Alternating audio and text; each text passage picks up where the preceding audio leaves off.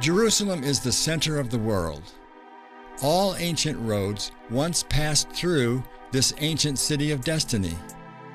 Today, it remains the world's focus of attention. To this city of peace that had no peace, the King of the universe came calling.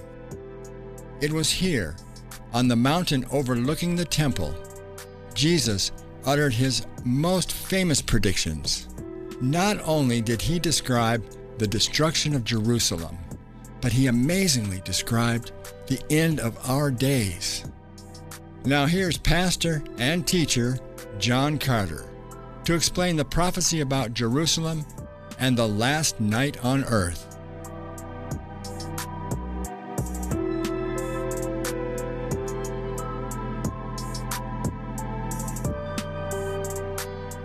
Welcome back to part two, my friend. We're talking here today about the last night on earth. What were the events that preceded the destruction of Jerusalem in 70 AD? Now, in the first part of our program today, we talked about the great Jewish temple. We talked about how it was destroyed by the Romans under Titus in 70 AD. And Jesus said this would be a type or an illustration of the end of the world, the last night on earth. Then Jesus, after he spoke about the destruction of the Jewish temple, he gave certain signs that would precede the destruction of the Jewish temple, and those signs would be repeated on a worldwide scale before the end. Notice, for instance, Matthew 24 and verse 7 and 8.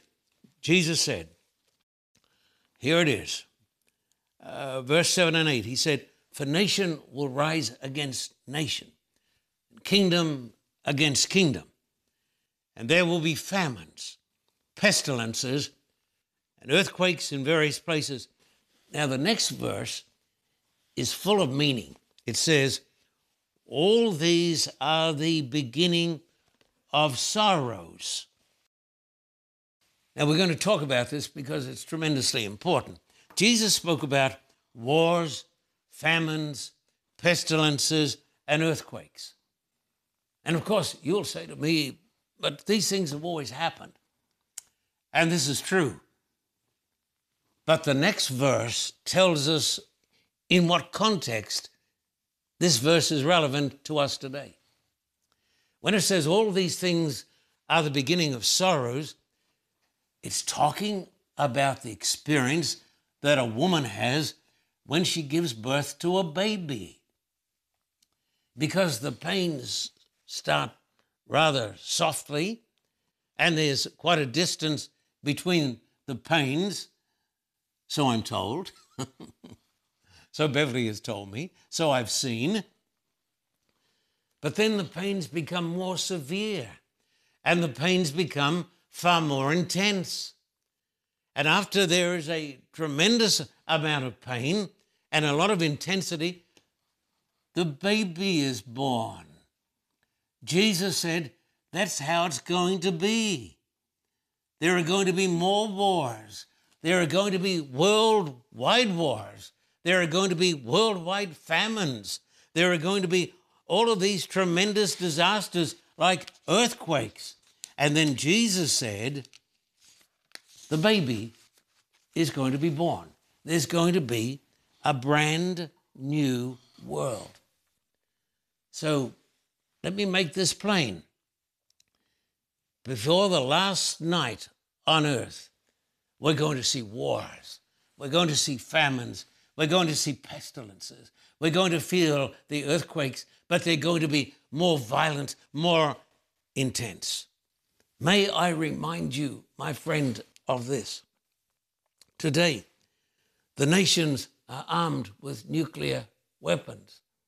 We've only had the capacity to destroy life on the planet for about 80 years. You have nations that have become suddenly, even in our own time, very, very belligerent. and they're threatening us with nuclear weapons. We are living in the days of the apocalypse. I think of Russia and China and North Korea. Then other nuclear powers like America, Israel. I think of the conflict in Taiwan. I think of India and Pakistan. I think of what's going on at present in Ukraine.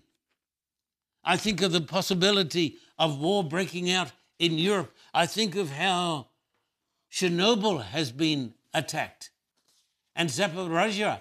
I know these places. I have been there.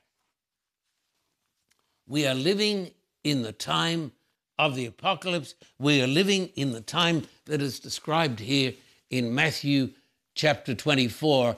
This is the truth. Do you find any strength and comfort in being a believer in Jesus Christ? I find tremendous comfort and strength in being a believer in Christ. In John chapter 14, verses 1 to 3, Jesus said, "Let not your hearts be troubled." He said, "You believe in God, believe also in me. In my Father's house are many mansions. If it were not so, I would have told you. I go to prepare a place for you. And if I go and prepare a place for you, I will come again and receive you to myself, that where I am, there you may be also." Listen, my friend, I can see the fulfillment of the great prophecies of the Bible. I believe that the end of the world is coming, but I believe that Christ is coming. And Christ is coming to save his people. And in this, I take great comfort and great hope. What are some other signs of the future that we should watch for? Well, these signs are sort of amazing. Matthew 24, verses 9 down to 14. Please let me read it to you. Jesus said, "Then they will deliver you up to tribulation and kill you. You'll be hated by all nations for my name's sake." Now, I'm sort of staggered. I'm sort of amazed when I turn on my television and I see what is taught by almost all of the evangelists in North America, my evangelical friends. And they tell me that the church is going to be raptured home to glory and they're not going to go through the Great Tribulation. I find this amazing, because it's not what Jesus taught. Jesus said, "They'll deliver you up to tribulation. Then many will be offended, will betray one another, and will hate one another." This happens on this earth. "Then many false prophets will rise up and deceive many." False religious leaders. "And because lawlessness will abound, the love of many will grow cold." And then verse 13, he said, "But he endures to the end will be saved." Now listen carefully. Listen up and listen good. All of these things happened before Jerusalem was destroyed in 70 AD. There were tremendous wars. There were false Christs. There were false prophets. There were false religious leaders, just as there are false religious leaders today. There were great deceivers, and there was also a great time of tribulation that the church went through. These prophecies will be fulfilled in our day and in our age, and you and I will see these prophecies come to pass. Why are these prophecies recorded in the Scriptures? Well, the prophecies recorded in the Scriptures so that people who are honest in heart will have evidence to believe. Now, my friend, I don't believe in blind faith. I have people say, "Well, look, all you got to do, just believe, Just believe. You don't need any evidence. Just believe. No, no, no. I don't believe that. That's not what the Bible teaches. Jesus said you'll know the truth, and the truth will set you free. I want a faith that is built upon the truth. And when you study the prophecies, you have a tremendous amount of evidence why you can believe in God. The fulfillment of Bible prophecy gives to our hearts evidence why we can believe. Now, let me quote to you Isaiah 46, 9 and 10. Remember the former things of old, for I am God and there is no other. I am God and there is none like me. This is Almighty God talking, declaring the end from the beginning, and from ancient times things that are not yet done, saying, my counsel shall stand and I will do all my pleasure. God says, I can see the end from the beginning.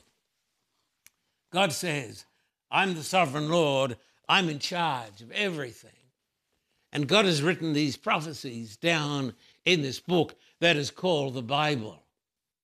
And when you study these prophecies, you have overwhelming evidence why you can believe in God. I've had the privilege of preaching to millions of atheists around the world, and vast numbers of these good people found faith in Christ because of the evidence of the Bible prophecies. Prophecy is given so that we can believe. Here's another reason the prophecies are given. The prophecies are recorded to comfort the persecuted people of God so that they can say, we are not alone. God is with us. And there's another reason the prophecies are given. They're recorded so that we will know where we are in the stream of time.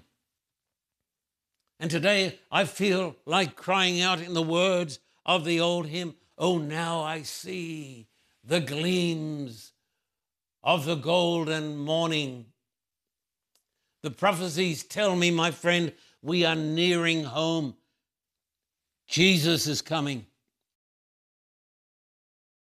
What words of Christ are relevant for us today? Let me read you the words of Christ from this tremendous prophecy of Matthew chapter 24 and verse 15. Oh, I should read verse 14 also. 14 also. And this gospel of the kingdom will be preached in all the world as a witness to all the nations, and then the end will come. I meet some people who are really unbelievers, and they say, well, it's impossible. It's not going to happen. And these are unbelievers in the church. They say, evangelism doesn't work anymore. They're unbelievers, you see. They're religious unbelievers, and the church is full of these religious unbelievers. But the Bible says, Jesus says, this gospel of the kingdom will be preached in all the world as a witness to all the nations, and then the end will come. You can't stop it, my friend. And then verse 19 and onwards. This is a great passage. Verse 19 and onwards. But woe to those who are pregnant and to those who are nursing babies in those days. And pray that your flight may not be in winter or on the Sabbath. The winter is not going to go away, neither is the Sabbath. The Sabbath endures, my friend, because it is the Lord's day. But then verse 21 says, for then there will be great tribulation, such as has not been since the beginning of the world until this time, no, nor ever shall be. And unless those days were shortened, no flesh would be saved, but for the elect's sake, those days will be shortened. Then if anyone says to you, look, here is the Christ, or there, do not believe it. For false Christs and false prophets will rise and show great signs and wonders to deceive, if possible, even the elect. That's God's people, the elect. See, I've told you beforehand. Therefore, if they say to you, look, he is in the desert, do not go out, or look, he is in the inner rooms, do not believe it. This is talking about spiritism. For as the lightning comes from the east and flashes to the west, so also will be the coming of the Son of Man. But I'm going to read verse 28, because this is a verse many people do not understand. For wherever the carcass is, there the eagles will be gathered together. Now, what on earth is Jesus talking about when he said all of these strange, mysterious words? Now, listen to me. I'm going to tell you, because this is of great importance. Jesus said, the abomination of desolation is going to stand in the holy place. What is he talking about? The first fulfillment was when the Roman soldiers came and surrounded Jerusalem. The abomination of desolation is a term, you're listening, that refers, you're listening, it refers to the Antichrist. So Jesus said that the Antichrist is going to come against the people of God. And then Jesus went on to say, there is going to come this great tribulation. Now, as I mentioned before in the first segment, I think, of the program, when I turn on my television, I get all sorts of preachers. I'm sure they're very sincere. I think they're sincerely wrong. And they tell me that the saints of God are raptured home to glory.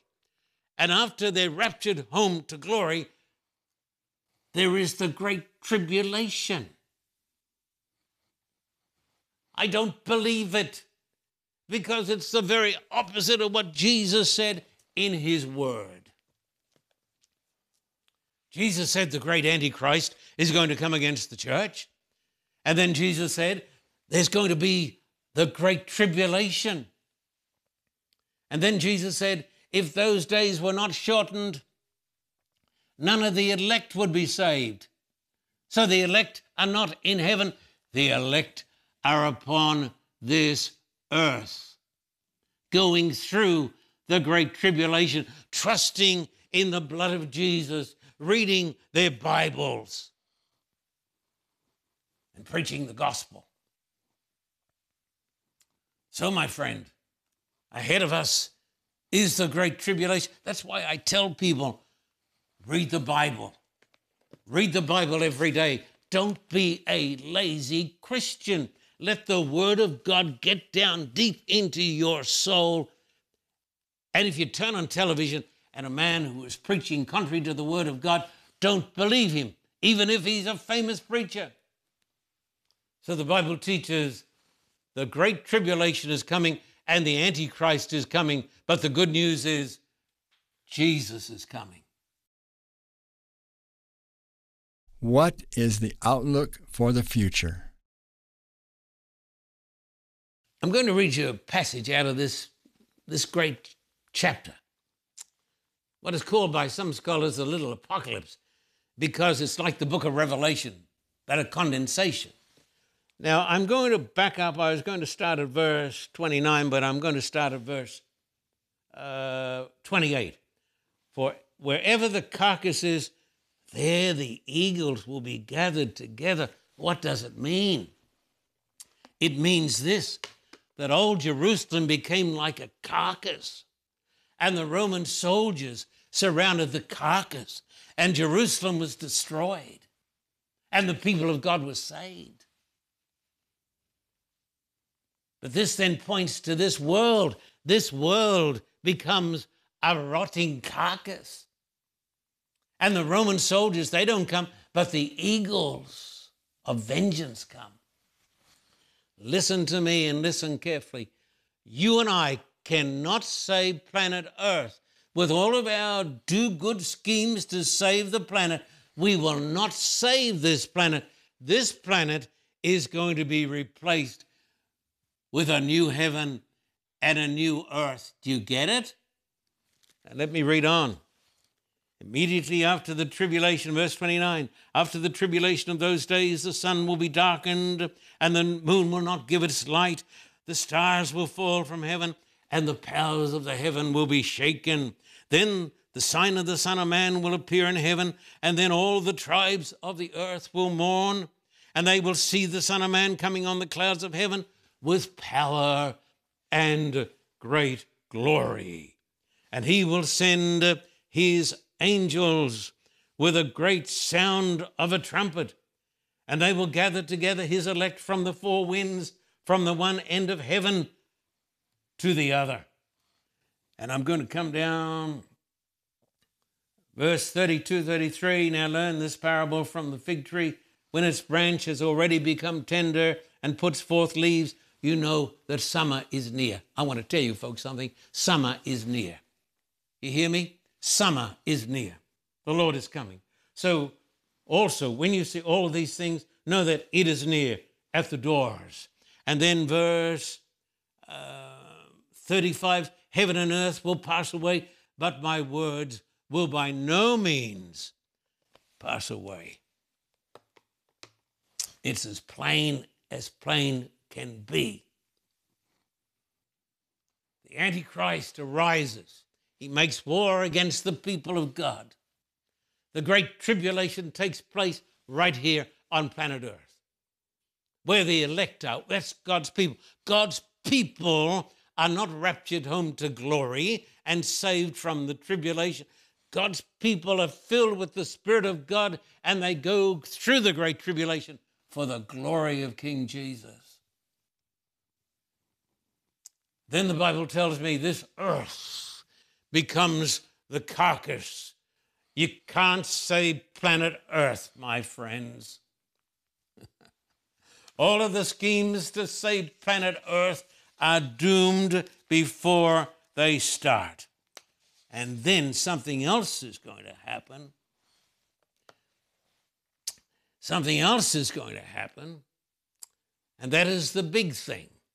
The Bible tells me Christ is going to come, and he's going to come with his angels, and the angels are going to gather together his elect. Now, some people tell me the elect are already in heaven. They've been raptured home to glory. They're going completely contrary to the word of God. The elect, God's faithful people who trust in Christ, are on this earth. They see all the great signs. They feel the wrath of the dragon. They feel his hot breath. But because they are filled with the word of God, and because they are filled with the Spirit of Christ, and because they are under the blood of Jesus, because they are justified by the blood of Jesus, because they are saved by grace and by grace alone, they're ready when Jesus comes. And the angels come, not the Roman soldiers, but the angels come, and the angels come not as angels of vengeance. They come to deliver the people of God. My friend, this is the word of the Lord. What final message did Jesus give to his followers in the last days? The amazing thing about the words of Jesus is this: Jesus, the Son of God and the Son of Man, always tells us the truth. Now listen to the words, these words of Christ from Matthew 24. Jesus said this: so you also, when you see all these things, know that it is near at the doors. All of these great signs, they're going to increase in intensity. And then we are going to see the coming of Christ.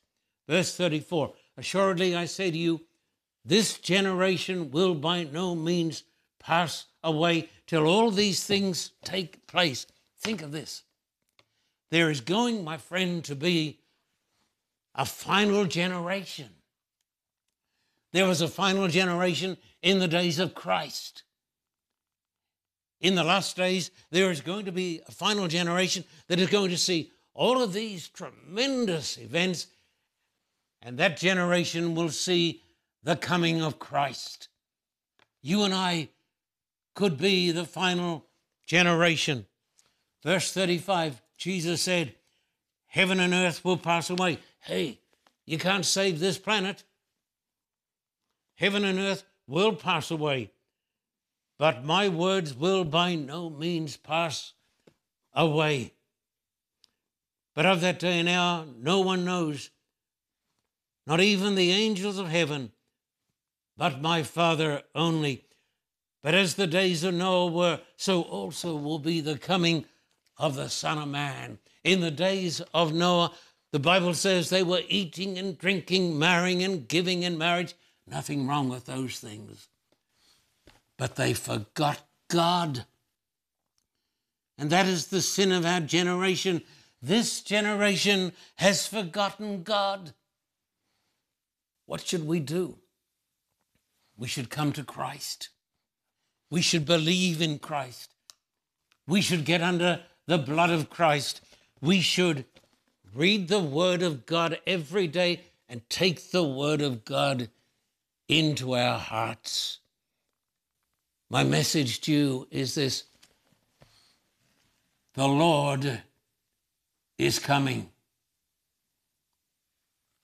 In the name of the Father, and of the Son, and of the Holy Spirit, for Jesus' sake, amen. Christ gives us clarity. When all around us is in ruins, we can rebuild our lives on the promises of God. The new Carter Report and Hope TV Media Center has risen up from the ashes.